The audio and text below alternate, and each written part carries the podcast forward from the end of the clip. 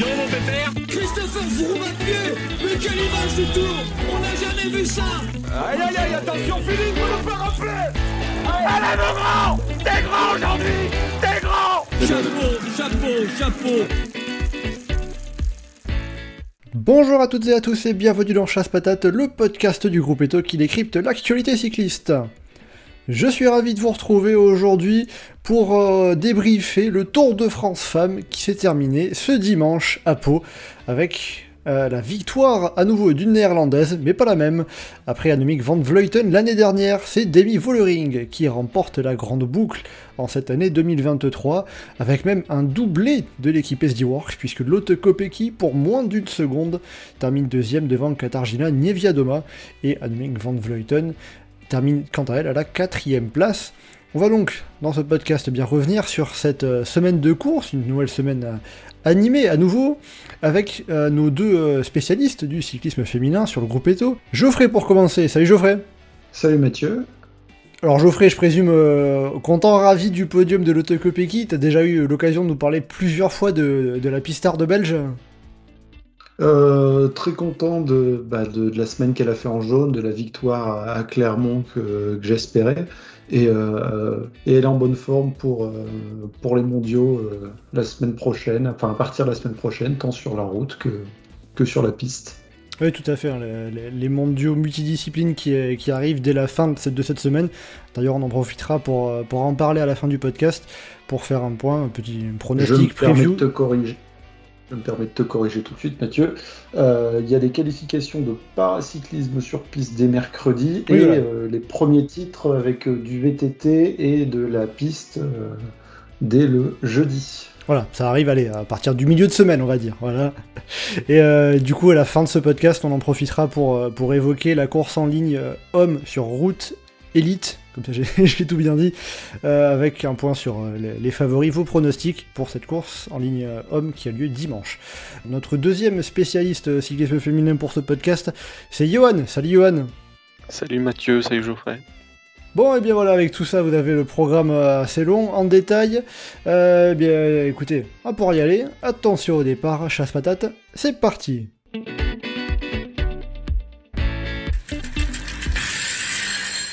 Alors déjà, première question d'ordre général, comment vous avez trouvé ce Tour de France Femmes, deuxième édition dans ce nouveau format par ASO ? C'était sympa à suivre au jour le jour, des stratégies un peu différentes de ce qu'on a vu côté masculin. Le nombre de fois où on se plaignait du peloton qui voulait pas jouer avec les échappées, là ça a bien laissé jouer dans tous les sens, le tracé est difficile, aidé aussi à la résistance des baroudeurs, mais il y a vraiment eu des journées très intéressantes, et il n'y a eu pas vraiment de journée où on s'est ennuyé. Ça restait quand même un bon bilan. C'est vrai qu'au final, à la limite, la journée où on s'est peut-être le plus ennuyé, c'était la première où il y avait à peu près personne qui... Enfin, c'était compliqué d'avoir des postulantes pour l'échapper, ce qui tombait un peu mal, comme c'était l'une des deux étapes en intégralité diffusée à la télé. Mais bon, ça, le final a tout à fait rattrapé ça. Johan, de ton côté, qu'est-ce que tu en as pensé de ce tour ? Je suis assez d'accord, parce que on avait beaucoup peur à la découverte du parcours, que la course soit vraiment très mauvaise et beaucoup moins intéressante que l'an dernier. Et ça a été une belle course, bien animée, bien intéressante, avec plein de trucs sympas à suivre. D'autres trucs pas forcément aussi sympas du côté de la SD Worx, de course ou le respect du peloton, mais qui était divertissante du coup. Même l'étape du Tourmalet qui potentiellement aurait pu être une purge, a été super sympa à suivre, la montée du Tourmalet était vraiment chouette, donc non, très, très sympa le tour. Oui, il s'est passé des choses, puis c'est vrai que la SD Worx a aussi animé sur le côté un peu extra-sportif, entre guillemets, avec notamment le directeur sportif qui s'est fait exclure, parce que il avait râlé un peu trop ostensiblement sur les commissaires UCI lorsque Demi Vollering avait pris 20 secondes de pénalité sur un abri un peu trop prolongé derrière la voiture de son DS.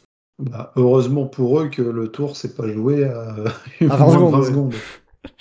Oui, là il y a un petit peu plus que 20 secondes, mais ouais, c'est sûr que c'était pas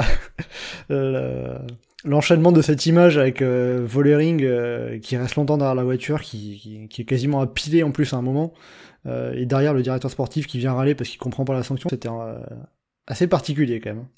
Oui, puis après il n'y a pas que ça, il y a eu aussi Lorena Wiebes et Lotte Kopecky qui râlaient sur les autres équipes qui roulent pas alors que leur équipe c'est pas pour arriver au sprint. Et Demi Vollering qui a fait non mais je comprends pas, les autres coureuses elles viennent me frotter dans le peloton parce que c'est une bonne place, ça manque de respect. Ouais. Ah ouais. Calais, quoi. Donc, le truc général qui faisait que, enfin, t'avais envie qu'elles redescendent un peu de leur piédestal. Malheureusement, c'est pas trop arrivé, mais ouais, il y a un côté où, si vous voulez gagner, faites l'effort vous d'aller gagner. Les autres vont pas travailler pour vous, quoi. Oui, c'est ça. Et puis même Vollering après dans l'étape du Tourmalet qui sont devant Van Vleuten, bah, pourquoi tu roules pas ? Bah, attends, moi, je suis déjà gagné le tour. Vas-y, roule. Après, oui, t'es plus fort que moi. Ouais, et puis Van Vleuten qui disait justement après l'arrivée au Tourmalet, bah. J'ai dit à Demi, si tu roules pas, moi je roule pas, hein, j'ai pas intérêt en effet. Bon voilà, maintenant ça fait un Tour de France pour chacune des deux porte-drapeaux du cyclisme néerlandais à l'heure actuelle. Si on devrait mettre une note, on l'avait fait pour le Tour de France masculin, sur ce Tour de France femme sur 10, vous mettriez quelle note à ce qu'on a pu voir cette semaine ? Ouais, j'hésite entre 8 et 9, parce que autant... Avant que ce Tour femme existe, je trouvais que la semaine pour se lancer, c'était bien. Mais là, arrivé au bout, je me suis dit, ouais, c'est déjà fini, quoi. C'est passé trop vite. Il en faut encore. C'est passé trop vite et je pense que cette course peut chercher à grandir un petit peu et à avoir d'ici quelques années. Alors peut-être pas l'année prochaine avec le calendrier qui va être particulier avec les Jeux Olympiques, mais peut-être d'ici 2 ans, chercher à avoir une deuxième semaine. Pour que ce grand tour devienne réellement un grand tour. Je pense pas que passer par 10 jours, ça aurait quelque chose de positif, parce que ça va garder un départ, a priori, le jour de la dernière étape du tour homme. Mais j'aimerais vraiment que ce tour femme passe à 2 semaines. Et j'aimerais même qu'il... quitte à avoir des lieux d'arrivée qui changent, que le lieu de départ, ça reste Paris, et qu'il y ait le circuit des Champs-Élysées pour offrir un premier maillot jaune. Alors après, oui, justement, l'an prochain, le Tour de France Femmes partira après les Jeux Olympiques, donc sera un peu plus décorrélé du Tour de France Hommes. Mais en tout cas, pour la suite, on ne sait pas. Donc du coup, ta note, c'était entre 8 et 9 sur 10. Hein. Je crois que pour le Tour de France masculin, tu avais dit 7 ou 6, je crois, sur 10. Ouais, j'étais entre 7 et 8. J'hésitais entre les deux. Et là, un petit peu au-dessus. Après, c'était plus dense et on ne s'est pas ennuyé. On n'a pas eu le temps de s'ennuyer. Mais j'aurais presque aimé qu'il y ait une semaine en plus pour voir si j'aurais fini par m'ennuyer à un moment ou à un autre. Johan, quelle note tu mettrais pour ta part ? Moi, je pense que je mettrais 8. Et c'est comme Geoffrey, j'ai le même ressenti de la course, elle n'est pas finie, quoi. Là, c'est... Ah oui, ok, bon, ça s'arrête là, mais tu sens clairement il y a des coureuses qui avaient encore des trucs à donner. Labous, clairement, elle n'est pas arrivée au bout de sa course, quoi. Justement, Juliette Labous, elle a dit à l'arrivée de ce tour, j'aimerais bien que ça dure 2 semaines pour voir la limite de nos corps. Je pense qu'il y aurait encore plus de différence, donc j'espère que dans le futur ça sera un peu plus long. Surtout Labous, quand tu vois comme elle enchaîne Giro, Tour de France, je pense qu'elle n'a aucun problème. Elle prêche pour sa paroisse un peu. Oui, elle prêche un peu pour sa paroisse. Après, c'est un ressenti général, mais même par rapport à des épreuves qui existent, sur le Tour d'Espagne qu'il y a eu, ou sur le Tour d'Italie, il n'y a pas eu le même ressenti de c'est déjà fini, quoi. T'avais l'impression, tu savais, tu voyais que ça pouvait durer plus longtemps, mais ça se sentait un peu plus complet comme course. Là, ça c'est vraiment finito, et je pense que ça n'aide pas le fait qu'il n'y ait qu'une seule étape de montagne, quoi. Parce que, enfin, la course des favoris, elle se lance, ça se décante, et c'est fini. Ouais, c'est-à-dire que la fin, elle arrive au moment où la course commence à se lancer un peu. Bah, en fait, toute la semaine, les coureuses qui faisaient le général, il y a eu quelques petits écarts, mais il n'y a pas eu vraiment de grosses bagarres entre elles. C'était très intéressant au jour le jour pour les victoires d'étape. Ça se construisait petit à petit, mais la course, la vraie course pour la gagne, pour le maillot jaune final, elle a commencé samedi et c'est fini samedi. C'est fini samedi parce que la gagnante elle avait fait une différence, et il n'y avait plus rien derrière Est-ce que justement, il n'y a pas un côté où, dans la même situation, avec une semaine de plus, la deuxième semaine, on se serait un peu fait chier avec la victoire déjà acquise à Vollering? On peut pas vraiment comparer, parce que quel aurait été le programme de la deuxième semaine, quel aurait été le parcours, s'il y avait eu 2 semaines, les étapes ne seraient pas déroulées de la même manière. Mais autant l'année dernière, quand on a vu un petit peu, on a vu plein de profils différents, et on est arrivé à la planche Benfi avec un gros week-end vosgien, et voilà quoi, on avait... eu cette sensation de complétude, on va dire, du tour. Et là, c'est vraiment, vraiment l'impression que ça donne, c'est déjà fini. C'est comme s'il manquait quelque chose. Mmh. Mais sur le suspense, on peut imaginer aussi qu'il y a une deuxième semaine, Vollering, peut-être qu'elle attaque pas dans le Tourmalet, et peut-être qu'elle essaye de tirer encore Kopecky un peu plus loin. C'est pas sûr que ça nous a attaqué pour faire la différence non plus. Donc... Bon, après, là, on rentre dans le cyclisme fiction, hein, mais c'est vrai que ça se court forcément d'une manière différente s'il reste une semaine de plus que s'il te reste seulement une étape avant la fin de la course. Après aussi, il me semble que l'année dernière, on avait déjà parlé de ce sujet, rallonger le Tour de France. Il me semble que vous m'aviez évoqué des questions de calendrier, de densité d'équipe, nombre de coureuses par équipe.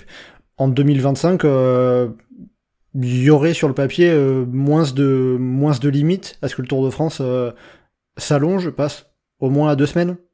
Il y a de plus en plus d'équipes qui se développent en termes d'infrastructure, en termes de taille d'équipe. Il y a 2 ou 3 ans, les principales équipes mondiales avaient une 12aine de coureuses dans leur rang. Là, il y en a beaucoup qui en ont plus d'une 15aine. Donc ça amènera de quoi faire tourner les effectifs sur l'année et d'avoir des compétitrices qui sont vraiment préparées à faire une course longue en été. Oui, et puis après, je croyais aussi un élément, c'est le World Tour, le nombre d'équipes en World Tour devrait être fixé à partir de la saison prochaine, je crois, parce que le but de l'UCI, c'était de faire monter petit à petit, et je crois qu'à partir de la saison prochaine, on arrivera au nombre fixe qui sera peut-être de 15 équipes, je crois. Alors, les règles de l'UCI sur le nombre fixe d'équipes dans le World Tour, si on prend l'expérience qu'on a côté masculin, ça peut changer. Une bonne quinzaine d'années... Entre ce qui est actuellement, ce qui est prévu pour la suite, ce qui est prévu pour évoluer d'une année sur l'autre, ce qui est prévu pour évoluer dans 2 ou 3 ans, compliqué d'imaginer. Bon, donc je comprends bien que toi, tu sais que, enfin, tu vois dans le sens où il peut tout se passer encore, faut pas se fier à ce que l'UCI décide. On va revenir sur la course, sur ce qui s'est passé un peu plus concrètement cette semaine, avec. Donc on l'a évoqué, la victoire de Demi Vollering au classement général, qui a un petit peu écrasé, on peut le dire ainsi, la course sur l'arrivée au sommet du col du Tourmalet, et qui remporte le général avec 3 minutes d'avance. Et en plus, la deuxième, c'est sa coéquipière Lotte Kopecky. Il faut passer à la troisième pour avoir une coureuse qui n'est pas SD Worx, en l'occurrence Katarzyna Niewiadoma. Est-ce qu'on peut dire... sur ce Tour de France que Demi Vollering, même en étendant à la SD Worx, est hors concours un peu par rapport aux autres. De toute façon, il y a le résultat qui parle de lui-même. Enfin, je ne sais plus à combien de kilomètres attaque du Tourmalet, mais je crois que c'est à 4 bornes ou 5 bornes. 6 kilomètres, je crois, mais même pas 1 kilomètre plus loin, elle est revenue sur Niewiadoma, elle la lâche, quoi. Elle met à peu près 2 minutes 30, 3 minutes à tout le monde en si peu de kilomètres, quoi. C'est à peu près les...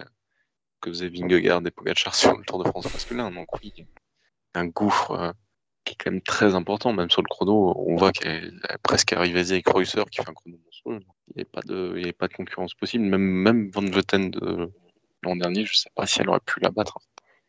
Surtout que Van Vleuten, l'année dernière, les écarts, elle les faisait sur de la longue distance en attaquant très loin, en mettant tout le monde KO. Là, ça a été un effort brutal sur les derniers kilomètres. Elle s'est payé le luxe d'attendre. Oui, parce que c'était retrouvé dans la descente de l'Aspin avec Niewiadoma et Van Vleuten, et Vollering a dit « Je roule pas, j'ai encore Reusser et Kopecky derrière, j'ai pas envie de rouler, c'est encore trop loin. » Et puis Van Vleuten, elle écrasée sur les grands tours, on va dire, enfin sur les tours, sur les courses par étapes, sur la montagne principalement. Là, Demi Vollering, elle l'écrase presque partout, parce qu'il y a... Elle gagne l'Estrade Bianche, elle fait 2e derrière sa coéquipière au Tour des Flandres, elle fait le triplé ardennais, elle gagne encore à Burgos, elle est 2e, mais derrière Reusser à l'Itsoulia et au Tour de Suisse, il n'y a que sur la Vuelta où elle a été battue. Donc, elle fait une saison exceptionnelle. Et là, elle a montré sur ce tour que c'est la plus forte du monde actuellement. Oui, et puis au final, sur cette semaine, elle a perdu du temps que sur Kopecky, première étape, et Reusser, la dernière étape. Sinon, à chaque fois, elle n'a pas perdu de temps face à ses adversaires. C'est ça, ouais, c'est que son équipe qui lui a fait perdre du temps. Kopecky, Reusser sur le chrono, et la voiture. Directeur sportif après crevaison. Oui, c'est ça. Bon, alors du coup, forcément, c'est toujours un peu compliqué d'avoir quelque chose à analyser quand on a une coureuse qui a autant dominé la course, mais de ce que l'on comprend par rapport à ce qu'on disait la semaine dernière, c'était pas attendu qu'elle soit qu'elle ait autant d'avance sur le reste sur le reste du monde un peu. Sur le reste du monde, si, sur Van Vleuten peut-être pas, on s'attendait peut-être plus à un match plus serré entre les deux. Enfin, moi, en tout cas, je m'attendais à un match plus serré entre les deux. Si on m'aurait dit la semaine dernière que Van Vleuten ne terminerait même pas sur le podium final du tour, j'y aurais pas cru, quoi. Sauf abandon. Voilà. Un abandon, elle chute, elle se blesse, c'est la seule chose qui, pour moi, aurait pu faire qu'elle ne termine pas sur ce podium. Après, Van Vleuten, on l'a vu moins forte cette saison, même si elle gagne la Volta, même si elle gagne le Giro. Elle était quand même déjà beaucoup moins impressionnante que... Ouais, mais vu le final... Vu le week-end qu'on avait là aujourd'hui, je l'imaginais bien commencer à bourriner des lespins et faire... et se mettre, à rouler très fort tout le tour malais, mettre tout le monde KO, sauf éventuellement Vollering qui aurait pu résister, éventuellement la battre, mais... c'était pas tellement loin du compte. Vu comment ils se sont arrêtés dans la descente de l'Aspin, ça a aussi joué... Oui, après, c'est la stratégie Movistar, ça a été de faire mettre un gros rythme très tôt. Van Vleuten attaque à 5 km du sommet de l'Aspin, je crois. Ouais, à peu près. Donc après, à partir de là, le but, c'était, comme elle l'expliquait, de jouer sur l'endurance, ce qui est sa principale qualité par rapport à ses adversaires. Mais... Ce qui n'est pas facile dans une étape de 90 km. Ça joue aussi, c'est vrai. Mais du coup, Johan, toi, le fait qu'Annemiek van Vleuten ne soit pas sur le podium de ce Tour de France, c'est une vraie surprise ? C'est quand même une surprise. Après, le truc, c'est que les deux devant elle m'ont surpris aussi par leur niveau. Je ne pensais pas Niewiadoma aussi forte. Là, je pense que vraiment, c'est le prime de sa carrière en termes de course par étape. Elle a été très, très, très solide. Et à aucun moment, je voyais Kopecky sur le podium de ce Tour de France, même avec une seule étape de montagne. Justement, tant qu'on parle un peu d'Annemiek van Vleuten, comment ça s'explique aussi le fait qu'elle n'arrive pas à finir sur le podium? On sent le poids des années qui pèse vraiment à un moment. Ça peut se dire aussi, elle a 40 ans, elle va prendre sa retraite à la fin de la saison. Après, elle a peut-être tiré sur le... Parce qu'elle a refait le coup d'être avant sur cette année, là où Vollering n'a pas fait le Giro, par exemple. Est-ce qu'il n'aurait pas fallu, à un moment, se concentrer vraiment sur le tour et tout miser sur le tour, pour vraiment avec de la fraîcheur, tout ce qu'il faut, comme il faut? Donc, il y a peut-être ça qui joue, parce qu'elle dit aussi, dans ses interviews, elle dit qu'elle était en meilleure forme début de semaine qu'à fin de semaine. C'est peut-être la fatigue, simplement. Donc, tu récupères pas forcément autant, il faut peut-être faire des choix dans le calendrier, mais c'est peut-être ça qui a joué aussi. Ça, elle accumule les années, elle a 40 ans, mais c'est surtout, ça doit être sa... Oui, c'est sa 14e année consécutive où elle est, sur toute la saison, au plus haut niveau, parmi les meilleurs du monde, avec ses spécialités de grosses rouleuses et de gros bourrinages sur terrain difficile. Mais voilà quoi, c'est une carrière qui est très très très longue. Et là, avec la Vuelta qui s'est retrouvée avant cette année, et enchaînée avec le Giro et le Tour, ça retrouve à pas être une bonne idée. Bah après, tant mieux pour elle, elle a gagné les deux. Elle a gagné le Giro, qui est quand même hautement plus prestigieux côté féminin que la Vuelta, bon, côté masculin aussi, mais là, il n'y a aucun débat. Oui, il y a encore moins de photos sur le côté féminin, quoi. Comme c'était la course la plus intéressante, la Vuelta cette année, côté féminin, ça rattrape un peu le... C'est vrai qu'on avait eu aussi le drama, la polémique entre Vollering et Van Vleuten. Bon, Là, heureusement, il n'y a pas ça ne s'est pas joué sur une polémique, un embroglio, une mécompréhension. Comme ça, c'est la légende après ça, justement. Ça reste un truc, après, des livres, et puis tu fais ah, vous vous souvenez ce moment-là, 2023, quand on s'est attaqué sur Pause Pipi, maintenant on ne fait plus ça. Pour revenir un peu sur Vollering et la SD Worx, on va quand même rappeler que la SD Worx, sur ce Tour de France, c'est 4 victoires d'étape. C'est le classement général, la deuxième place, le maillot vert, comme plus mauvais, meilleur résultat, c'est 3ème sur la 6ème étape. Sinon, après, c'est quand ça gagne pas, ça fait 2ème. Sinon, est-ce qu'on peut dire que ce Tour de France pour SD Worx est à l'image de leur saison, qui déjà a plus de 50 victoires? Bah, tu peux mettre de leur saison au pluriel, de toute façon, ça fait plusieurs années que c'est la meilleure équipe du monde. Ouais, mais là c'est plus violent cette année que les années d'avant, quoi. Ça s'était moins vu la saison dernière, je crois qu'elles n'avaient pas gagné sur le Tour de France. À part Marlen Reusser, en échappée. Voilà. Johan, par rapport à ce que disait Geoffrey, c'est plus dans la logique des saisons passées que de cette saison. Bah, moi, c'est dans la logique de cette saison. C'est à partir du moment où tu as Kopecky, Vollering dans ton équipe, forcément, et Lorena Wiebes, globalement, tu peux gagner toutes les étapes.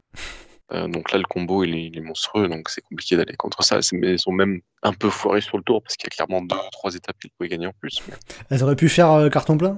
Bah, il y a l'étape où Lippert gagne, où là, il n'y a pas trop de circonstances où elle peut vraiment gagner, quoi. Et la copie qui a dit qu'elle avait crevé de la roue arrière, machin, mais voilà, quoi, ça, après... Donc il y a une étape qui leur aurait échappé, sans doute, mais clairement, si Wiebes abandonne pas et qu'elle s'amuse, qu'elle roule pour aller gagner les étapes, d'attendre que les autres le fassent, il y a plus d'étapes à gagner. Donc le bilan, il est quand même monstrueux. Mais au moins, on a évité le coup du turinge où elle s'amusait à faire gagner une équipière chaque jour. Surtout que s'il y avait des échappées, en plus, une fille comme Micha Bredevold, si elle est dans une échappée et qu'elle joue bien, elle peut aller en gagner une aussi, quoi. Donc quand dans une équipe, tu as la meilleure coureuse du monde, la meilleure sprinteuse du monde, une des meilleures puncheuses du monde, peut-être la meilleure rouleuse du monde, en tout cas. Et d'entre elles, forcément, sur une étape avec une côte bien dure dans le final, bah oui. Sur une étape au sprint, bah oui. Sur un contre-la-montre, bah oui. Sur l'étape de montagne, bah oui, quoi. Ça... ouais, sur aucun plan, elle ne partait pas favorite, quoi. Ah, c'est ça, ouais. Parce que même dans des échappées...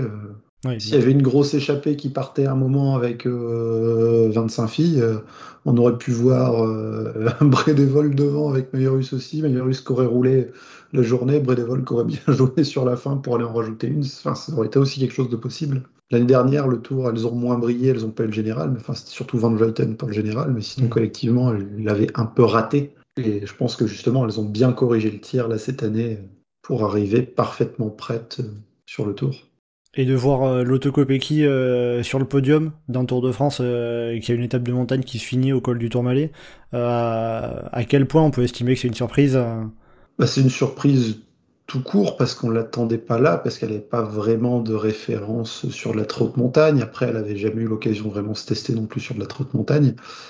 J'ai presque envie de dire que c'est moins une surprise sur une montée comme ça que si on avait une étape de 130 bornes avec 3 cols, ou un enchaînement de plusieurs étapes de montagne.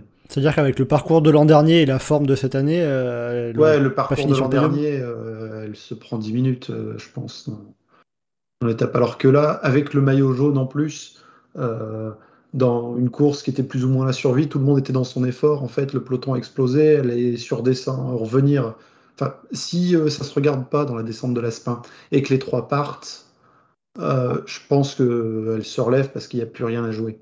Alors que là, tout le monde était pour soi et du côté des favorites, on a plus ou moins été dans un quasi contre-la-montre individuel pour tout le monde, dans la brume, dans le Tourmalet, où c'était à la survie et chacun y allait à son rythme. Et là, elle a pu s'en sortir parce que c'était une seule montée après un début d'étape qui était relativement plat, quoi. Surtout que ça mettait en avant 2600 mètres de dénivelé. C'est pas énorme.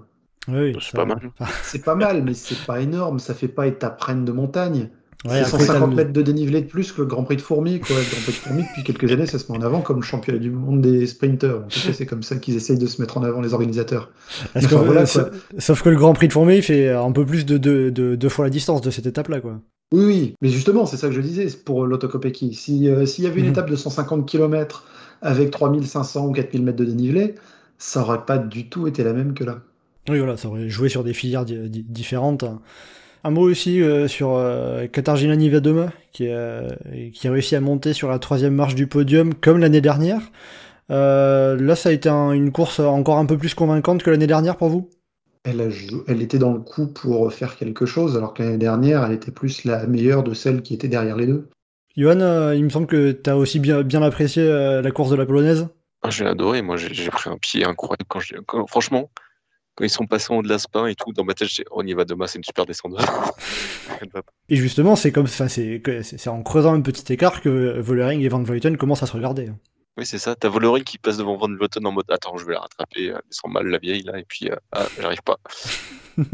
Puis après, super gestion de la montée, ça revient à 10 secondes, hop, elle remet un petit coup, elle repart. J'aurais tellement aimé qu'elle gagne cette étape. C'est vrai qu'il y a un côté aussi où, pour Niewiadoma, il y a un peu un côté où on a l'impression de l'avoir tout le temps bien placée, mais de jamais gagner. J'ai regardé, sa dernière victoire, c'était en 2019. Mais là, je trouve qu'elle est plus frustrante que d'autres, parce que moi, ça me rappelle un peu les Ardennaises quand elles se retrouvaient face à Degnan et Van der Breggen. C'est-à-dire que faire tout bien, mais se retrouver face à un truc où tu es un peu bloqué, quoi. Et là, c'est un peu ça, c'est qu'elle fait une étape somptueuse, fait tout nickel et elle est au meilleur niveau de sa carrière et ça passe pas. C'est un peu frustrant, quoi. Alors on a évoqué donc les principales têtes d'affiche de ce classement général. On va faire aussi le bilan côté français, côté tricolore. On a Juliette Labous qui finit dans le top 5 comme l'année dernière. Elle était 4ème l'an dernier, cette année elle finit 5ème. Mais on n'a pas d'autres françaises dans le top 10. Hein. Évita Muzic qui avait fini dans le top 10 l'année dernière a dû abandonner. Mais on a aussi quand même le maillot blanc remporté par Cédrine Kerbaol. Donc voilà les principaux faits d'armes du côté des coureuses françaises, Geoffrey. Et Cédrine Kerbaol termine aux portes du top 11 quand même. Oui, elle finit de 12e du général à quoi? Allez, 2 minutes à peu près. 2 minutes à peu près du top 10. 2 minutes du top 10. Du coup, quel bilan on peut faire de manière générale de ce Tour de France pour les coureuses françaises? Juliette Labous qui est plus ou moins à sa place, on va dire, en dessous du podium. Je ne l'ai pas senti en mesure de faire mieux, à part quand on était dans la haute montagne et dans le contre-la-montre, où là, elle était vraiment dans la lutte avec les autres. Mais sur l'ensemble de la semaine, il y a eu des petits couacs par moment encore. Ça reste pour moi une bonne place pour elle de terminer 5e. Cédrine Kerbaol, très bonne surprise. Je la voyais dans le coup pour éventuellement jouer le maillot blanc, mais je l'aurais imaginé quelque part autour de la 15e, 16e place. Là, elle a été très régulière toute la semaine. C'est ce qui lui coûte, à mon avis, de faire une meilleure prestation dans le contre-la-montre, parce qu'il a dû avoir un peu d'usure, mais c'est excellent pour elle d'avoir su remporter ce maillot et d'être du coup le premier maillot distinctif pour une Française dans ce Tour de France Femmes version SO. Johan, qu'est-ce que tu en penses de ton côté? Sur le bilan français, pour moi, il est un peu moins bon que l'an dernier. Je trouve que la prestation de Labous est supérieure à ce qu'elle fait l'an dernier, parce que là, vraiment, ça a monté du tourmalet pour l'attaque, où elle prend sa responsabilité, où c'est elle qui prend le lead. Et c'était vraiment chouette. Et clairement, tu sens que si la course est un peu plus longue, tu as plus de montagnes, et que là, elle prend encore un peu de caisse, elle a clairement de quoi jouer les podiums de manière très régulière. On avait un peu peur qu'elle ait un peu baissé régime début de saison, et puis là, depuis le Giro, elle est très très très bien. Donc pour moi, elle c'est mieux, Cédrine Kerbaol, c'est très bien. Je suis pas surpris outre mesure vu sa saison, mais c'est vraiment très bien. Et après, en fait, je trouve qu'il manquait ce qu'on avait l'an dernier, c'est-à-dire le gang des baroudeuses françaises, quoi. Il n'y avait pas Le Net, il n'y avait pas Berthaud, il n'y avait pas... Il manque les pistardes, quoi. Elles sont sur la piste, ouais. Oui, les pistardes qui, pour précision, étaient en préparation avec l'équipe de France de piste en vue des championnats du monde, justement. Mais je trouve qu'il manquait toutes ces courses-là qui auraient pu exister dans les échappées et aller jouer les victoires dans les échappées, parce que, contrairement à l'an dernier où ça ne laissait pas les échappées gagner, cette année, on a des échappées qui sont allées au bout. Et j'aurais aimé avoir des Françaises qui soient dans ces échappées-là pour aller au bout. Donc, on a eu Céliel Lemoel qui a fait une super étape vers Rodez, mais du coup, c'est un peu la seule. Je crois que l'île de Mai a tenu à peu près son niveau de l'an dernier, mais voilà. Saint-Michel-Aubert, très belle course. Il montre, vraiment, je trouve que c'est une des équipes les plus enthousiasmantes du peloton, qui utilisent très très bien le niveau qu'elles ont, qui savent très bien quel niveau elles sont, et qui sentent bien la course, qui font bien la course, qui font bien les choses. Mais il manquait quelques Françaises, et puis regret aussi de l'abandon d'Évita Muzic, parce que je pense qu'elle avait sa place dans le groupe, dans le Tourmalet, pour jouer avec les autres. Mais... Un petit point sur Juliette Labous, Geoffrey avait évoqué un peu certains points qui étaient un peu moins bien. Est-ce que notamment la première étape, il y a un regret de se dire c'est quand même dommage qu'elle ait perdu la quarantaine de secondes sur les autres favorites? C'est dommage, mais de toute façon, ça lui aurait pas donné le podium, donc c'est pas très grave. C'est pas très important. Ça aurait été important si ça lui avait coûté quelque chose, mais ça lui a pas coûté quelque chose. Donc, je sais pas pourquoi elle était première jour là, ou peut-être qu'elle a du mal à se mettre en jambe, mais ça arrive, voilà quoi. Surtout qu'en plus, elle a que 24 ans, donc elle est encore un peu en phase d'apprentissage, on peut dire, face à certaines qui sont devant et qu'on est là depuis plus très nombreuses années, hein, Van Vleuten, Niewiadoma, même Vollering, ça continue à faire apprendre, et plus elle est vraiment, elle termine avec un excellent dernier week-end, et si le tour faisait 2 semaines et que l'on repartait, qu'on allait en début de semaine Père aux Sourdes et qu'on avait le Ventoux la semaine prochaine, on se dit que là, elle peut vraiment aller chercher une étape à la pédale et peut-être remonter sur le podium, donc ça, c'est excellent, c'est très prometteur pour les suites, et je pense qu'elle n'aura aucun problème à aller chercher au moins le podium dans le Tour dans quelques années. Bon, bah, très bien. Puis après, c'est pas non plus la seule, hein. Il y a quand même aussi d'autres coureuses qui montent petit à petit. Il y a Évita Muzic qui a dû abandonner sur ce Tour de France, mais c'est pas la seule sur laquelle on peut fonder des espoirs en vue du Tour de France. Bah après, tu as toute la jeune génération qui arrive, une Kerbaol, du coup, qui est une très bonne coureuse contre la montre. Tu peux te dire qu'avec ses capacités, il y aura moyen de lui faire monter des cols à assez haut niveau. Tu as toutes les jeunes grimpeuses, je sais pas, Julie Bégaud, Nancy Dreyer qui arrive. Donc, tu peux te dire qu'il y a des trucs à faire. Et comme tu disais, tous les jeunes pistardes qui sont pas là cette année, qui peuvent briller au sprint, qui peuvent briller dans des échappées. Ça aura de quoi avoir un peu plus d'importance l'année prochaine. Si tout se passe bien, elles seront sur le Tour de France mi-août en ressortant des Jeux Olympiques avec une médaille, donc ou plus. Donc on y croit. Que sur la lancée, il y a quelque chose. Ah oui, moi j'y crois énormément. Maintenant sur le bilan français au sens plus large, autant Saint-Michel-Aubert a réussi à faire un très beau tour comme Johan le disait. Avec même un petit bonus, petit coup marketing avec des roues lenticulaires assez originales dans le contre-la-montre. Par contre, Arkea, un bilan assez décevant, hein, parce que malheureusement pour elles, si elles n'avaient pas été sur le tour, on n'aurait presque pas vu la différence. J'ai regardé le meilleur résultat sur une étape, c'est la 24e place de Clara Aymon sur les 5e et 7e étapes, et la Canadienne qui finit 23e du général, donc c'est même encore mieux, mais bon. 23e à quoi, une demi-heure, c'est pas ce qui va être, c'est pas ce qui pèse sur la course, ni ce qui est retenu, ni ce qui permet de le célébrer un petit peu sur la fin, alors que une Clara Kopenburg par exemple chez Cofidis a fait top 10 d'étape, termine 15e du général, alors c'est pas... Elle a fait top 11, Clara Kopenburg, d'étape. C'est top 11 elle a top pas, 11. Il n'y a pas de top 10 autant pour moi. Mais enfin voilà, quoi, je veux dire, quand tu as une 15e place au général, ça va encore. Enfin, je veux dire, pour une équipe de ce niveau-là... Oui, puis sans aussi les pistardes comme Valentine Fortin, Victoire Berthaud, en finissant avec 3 coureuses, je crois, ils finissent aussi...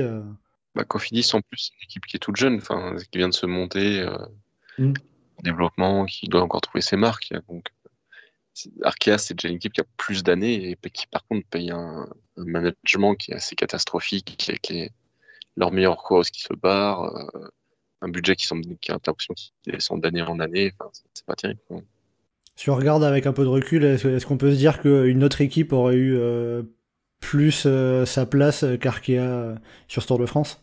C'est pas nécessairement Arkea que j'aurais retiré en premier si on avait à faire un bilan global, mais une équipe comme la Portel-Valkenburg aurait eu sa place sur le Tour.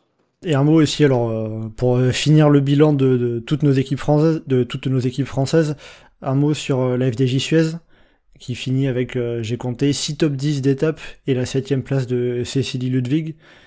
Qu'est-ce qu'on peut dire du Tour de France de la FDJ Suez ?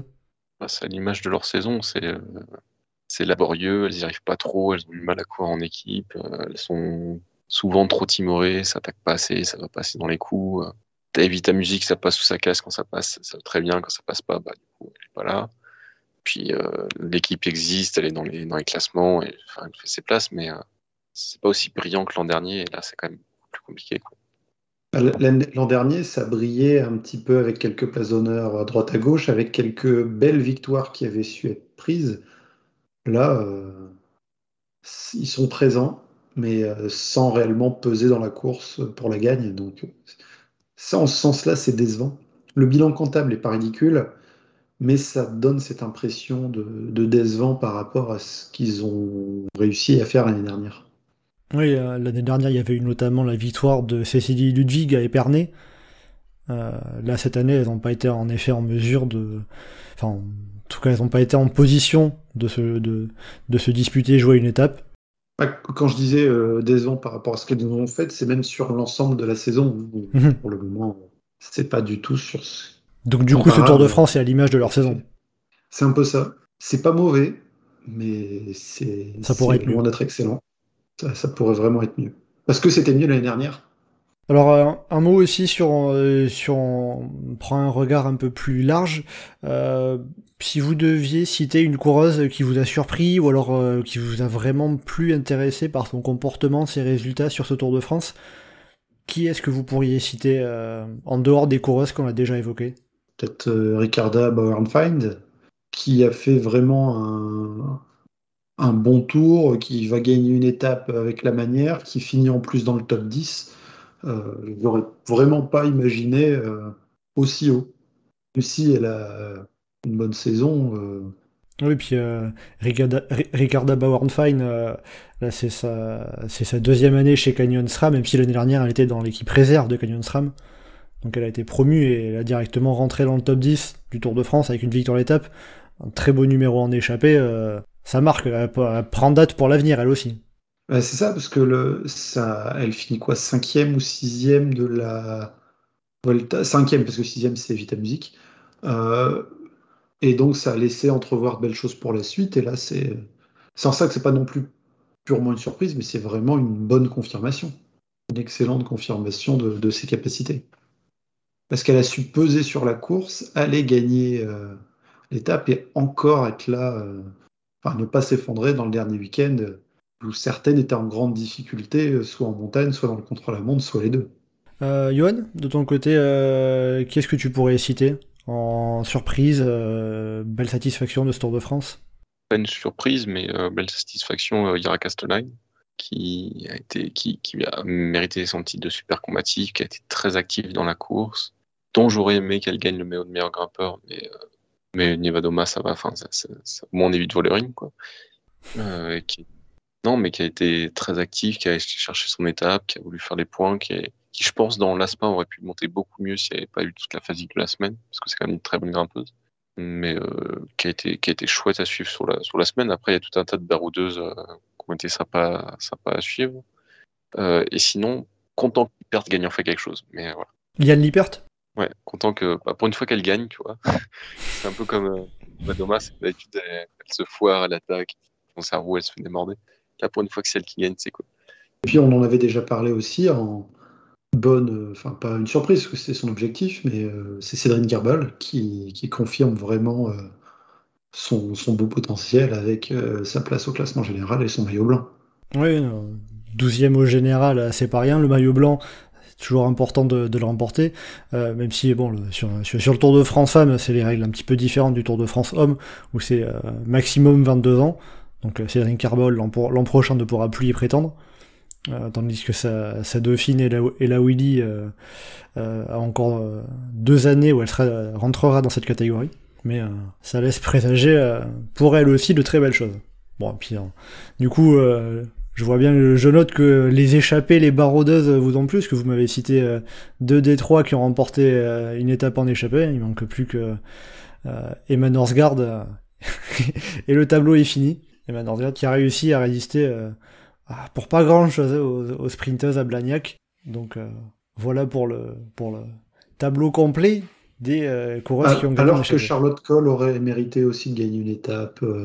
Ah mais après, si on doit donner une étape à toutes celles et ceux qui le méritent, il en faudrait bien plus que 8 chez les femmes et 21 chez les hommes. Hein. Ah mais juste rajouter quelques-unes de plus, ça fait un argument pour une 2e semaine. Ah oui, parce que vraiment, comme je l'ai dit tout à l'heure en début de podcast, il y a 2 ans, je trouvais qu'une semaine, enfin 8 jours, c'était vraiment bien. Et l'année dernière, 8 jours, j'ai trouvé que c'était super. Et là, 8 jours, c'est trop peu. Donc, maintenant qu'on y a pris goût, on en veut plus. C'est ça. Voilà. Bon, ben voilà qui fait une belle conclusion pour ce qu'on pouvait dire sur ce Tour de France Femmes, donc remporté par Demi Vollering. On va à présent se pencher vers ce qui nous attend ce week-end, plus précisément dimanche, à savoir la course en ligne homme des championnats du monde qui commence dès ce mercredi avec des qualifications en paracyclisme sur piste, parce que oui, ces championnats du monde à Glasgow regroupent l'ensemble des disciplines du cyclisme, en dehors notamment bien sûr du cyclocross. Bien évidemment, je savais que Geoffrey, tu n'allais pas laisser passer ça. Ouais, si je laissais passer, Yoann il aurait réagi, t'inquiète. Est-ce qu'il y a le cyclisme en salle et tous les trucs dans le genre? Ouais. Ils ont été récupérés le cycloball et le cyclisme artistique. Il y en aura tout à fait, on a en fin de 2e semaine. Tout à fait. Alors, on a, comme ça je vous fais la liste complète, on a du BMX flat, BMX park, BMX racing, cyclisme en salle, même du grand fondo qui est ajouté là-dedans, paracyclisme sur piste et sur route, du cyclisme sur piste, cyclisme sur route, du trial et enfin du VTT cross-country, descente et marathon. Donc je pense que comme ça on... Et tu peux même ajouter le VTT, le e-mountain bike. Voilà, comme ça on est bien, on a tout. Mais justement on va se concentrer sur... Et sur route, il y a le relais mixte qu'on attend tous. Tout à fait. Le relais mixte, formule assez particulière, atypique. Alors, on va se concentrer, nous, pour l'instant, dans ce qui va se passer dimanche sur route, à savoir la course en ligne élite homme, savoir justement qui va succéder à Remco Evenepoel. On est sur un circuit qui sera donc dans Glasgow, même si le départ sera pas de Glasgow précisément, mais circuit dans Glasgow assez particulier, qui fait 14,3 km précisément, et j'ai compté, il y a à peu près une cinquantaine de virages, donc ça va tourner dans tous les sens. Et on a vraiment plein de petites côtes, presque une dizaine de petites côtes, pas très longues, mais qui vont être certaines assez pentues, tout au long de ce parcours, avec donc au total 10 tours de circuit de ce parcours, et ce qui fera pour les hommes donc 271 km. Alors déjà, avant d'évoquer les favoris pour ce titre arc-en-ciel, ce parcours, qu'est-ce qu'il peut donner à votre avis?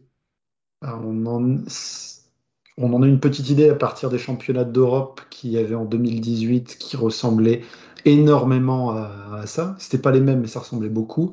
Et qui avait été remporté par Matteo Trentin. C'est ça. Devant Mathieu van der Poel et Wout van Aert ou l'inverse, je ne sais plus, avec le top 10 de Pierre-Luc Perrichon. Et c'était très similaire aussi à ce qu'il y avait eu au jeu du Commonwealth qui avait été en 2014 remporté par Geraint Thomas. Et à chaque fois, c'était un championnat qui se déroulait au mois d'août et il avait fait un temps dégueulasse. Et c'est ce qui est annoncé en plus pour dimanche. Donc ça peut laisser présager une course très usante avec toutes les relances dans tous les sens. Et même s'il n'y a pas beaucoup de grandes côtes, il pourrait y en avoir de partout. Johan, est-ce que ça peut donner une course aussi animée que ce qu'on avait vu par exemple du côté de Louvain ? Je pense que ce ne sera pas exactement le même style, mais ça peut donner une course très animée, surtout si il y a une espèce de focalisation sur les coureurs un peu épouvantails qu'il va y avoir, des Van der Poel, des Evenepoel, des trucs comme ça qui vont inciter tous les autres coureurs à vouloir anticiper. Donc ça peut être une course assez feu d'artifice où beaucoup de coureurs vont vouloir essayer d'aller à l'avant, un peu comme ce qu'on a eu sur la Tour de France où du coup, comme il y avait Vingegaard et Pogačar, tout le monde voulait partir en échappée, quoi. Donc, on peut se retrouver dans cette configuration-là, surtout que c'est pas des circuits qui sont très pratiques pour mener des chasses derrière, ou même avoir des gros favoris qui vont vouloir tout faire exploser très tôt pour pas se prendre la tête et puis directement entre eux, quoi. Donc c'est un parcours où être devant, être à l'avant de la course, ça sera d'autant plus un avantage vu que ça serait difficile à contrôler derrière. Bah, ça va être un avantage et puis je pense que c'est tout ce que tout le monde va chercher à faire. Après je sais pas s'il va y avoir vraiment des échappées ou si ça va faire une course d'usure au fur et à mesure, mais ça risque d'être plutôt actif plutôt que sur les parcours où on a une difficulté très marquée où ça attend cette difficulté-là pour attaquer un tour, deux tours de l'arrivée, quoi. Ce qui pourra jouer aussi, c'est qu'il y a une longue, pour la confection de l'échappée, il y a une longue partie depuis Einbracht où il y aura facile 100-120 km avec une bonne côte, mais la bonne côte elle a pris quoi, 80-90 km, donc l'échappée aura le temps de se lancer. Oui, voilà, il y aura un long passage relativement plat, même si en effet une difficulté principale avant l'entrée sur le circuit, mais le gros des difficultés, ça sera justement sur ce circuit après un début de course relativement tranquille, on va dire. Justement, donc ce parcours, bon déjà, je sens ça vous plaît bien un parcours comme ça ? Ouais, c'est un parcours pour gazier. Il y a de quoi s'amuser là-dessus.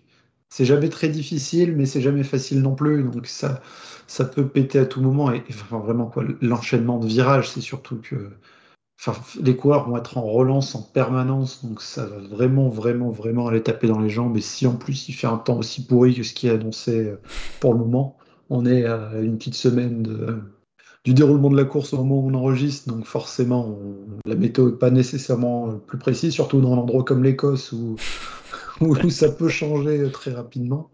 Mais oui, pour l'instant, on n'annonce pas un rayon de soleil d'ici dimanche sur la météo, donc, et une pluie qui se densifierait pour le week-end. Bon, bien évidemment, on ne peut pas prédire exactement la météo qu'il fera dimanche prochain, mais on part pas vers une superbe météo.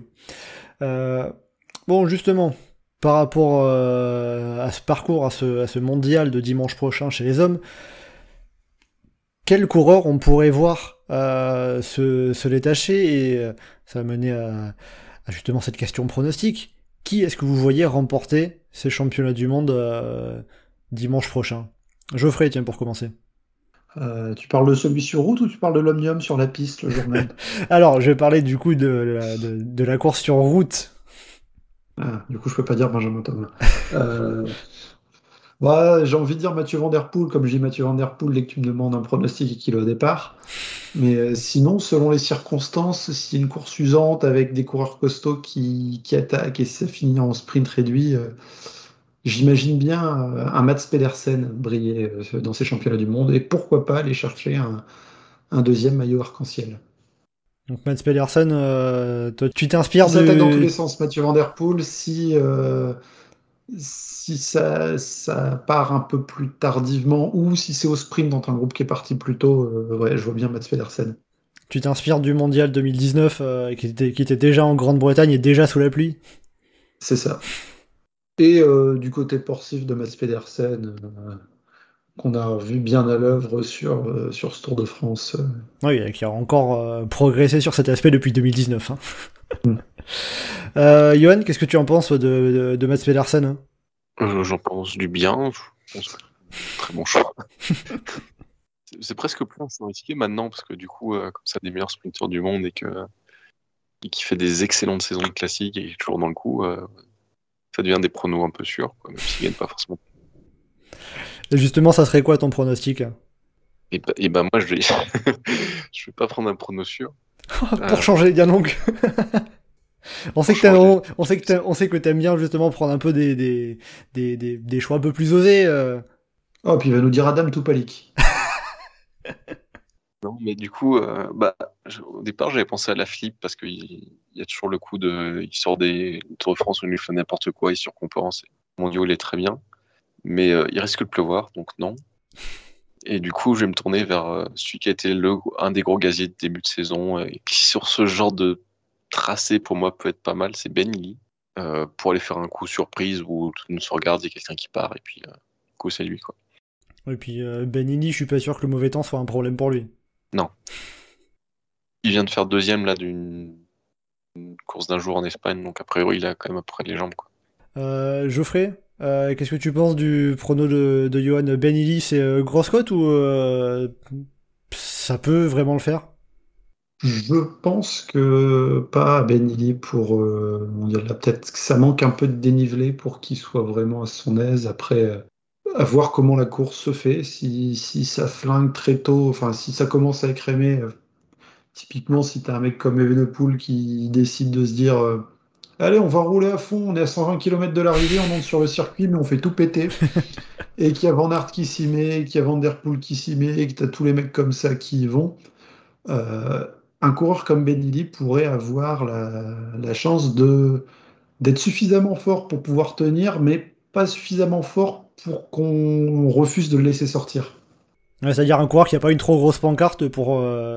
c'est le genre de coureur sur lequel on ne va pas sauter directement.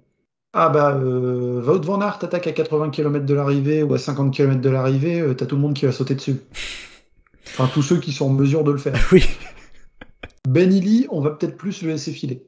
Même si, faut quand même se rappeler de ces Ardennaises où il fait notamment deuxième de l'Amstel, quatrième de Liège.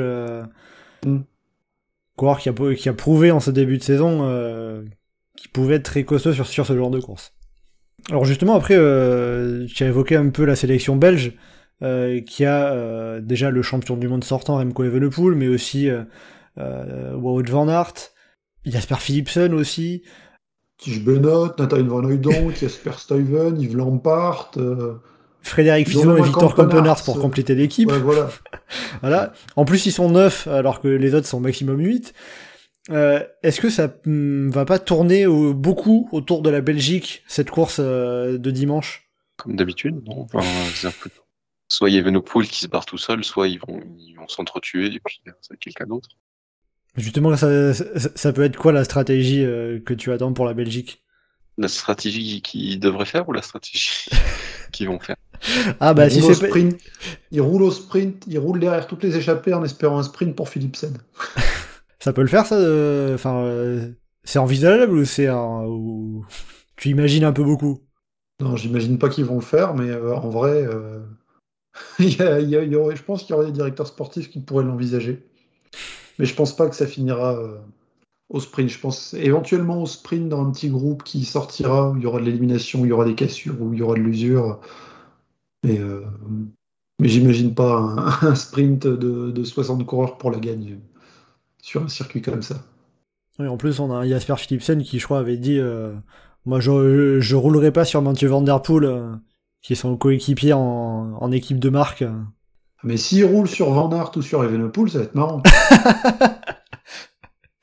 Ah là, je suis pas sûr que ça plaise beaucoup en Belgique. Hein. Mais c'est vrai que justement, avec potentiellement 3 leaders, faut arriver à bien répartir les tâches, bien répartir les rôles. Ça peut peut-être limite être plus compliqué que d'en avoir un seul. À la limite, ce qui est compliqué, c'est par rapport à Wout van Aert, parce qu'en soi, Evenepoel, tu lui dis t'attaques de loin, et puis dans le final, c'était encore Philipsen, tu roules pour Philipsen, et puis Philipsen, il fait son sprint. Mais Wout van Aert, il fait quoi, du coup?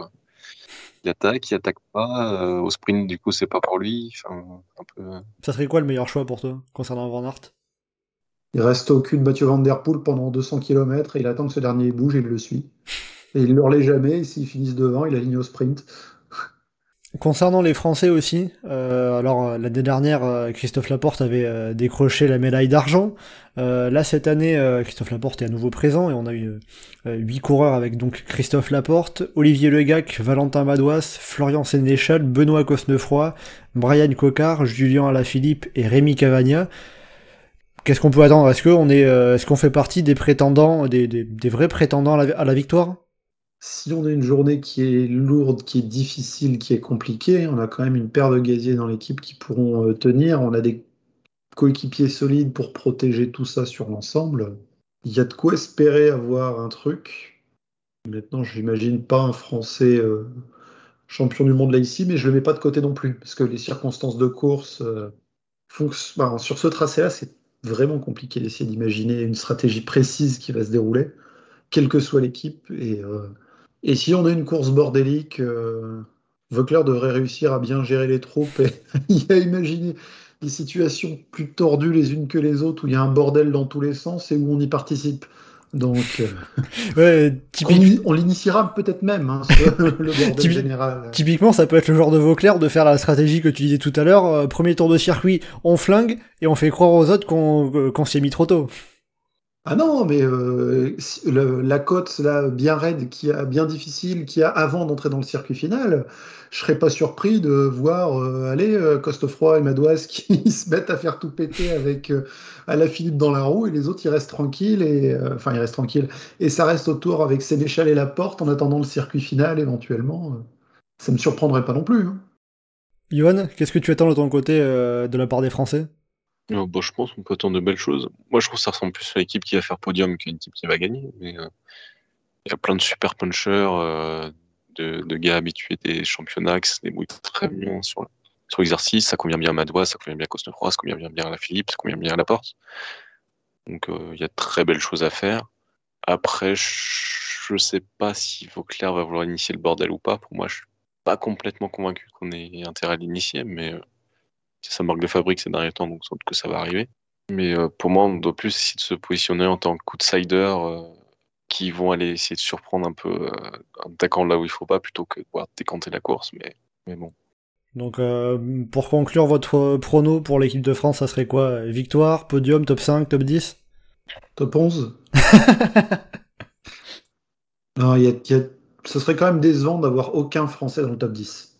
Oui, c'est vrai qu'on... Avec Thomas Voeckler, c'est devenu récurrent maintenant, et même plus que le top 10. Donc tu miserais sur quoi, toi, Geoffrey ? Au moins top 5, mais un podium, ça semble jouable. Avec un coureur en particulier ? J'aimerais bien Sénéchal, par rapport au final où ça pourrait aller, mais peu importe qui ça va, là, pour le coup. Je pense top 5, c'est là où on devrait se situer. S'il y en a un sur le podium, pour moi, ce sera une réussite. S'il y a un titre, ce sera une énorme réussite. Et si le premier Français il est entre 6 et 10, ce sera un petit raté. S'il est en dessous de la 10e place, ce sera un énorme raté. Sauf s'il est 11e. Yoann, ça serait quoi de ton côté ton prono pour les Français sur ces mondiaux ? Cosnefroy, 2e, qui perd la photo finish. Ah bah là... Ça serait un podium, mais ça serait rageant quand même, quoi. Qui perd la photo finish contre Benilli, c'est ça ton idée, du coup ? Non, Benilli au sprint, non, j'y crois pas, non. Mais... ça serait compliqué, ouais. C'est pour ça, j'essaye de regrouper tout ensemble tes pronostics. Ou alors, parce que, à la limite, si Cosnefroy perd à la photo finish contre Benilli, c'est Cosnefroy qui reprend Benilli sur les derniers mètres. Hein.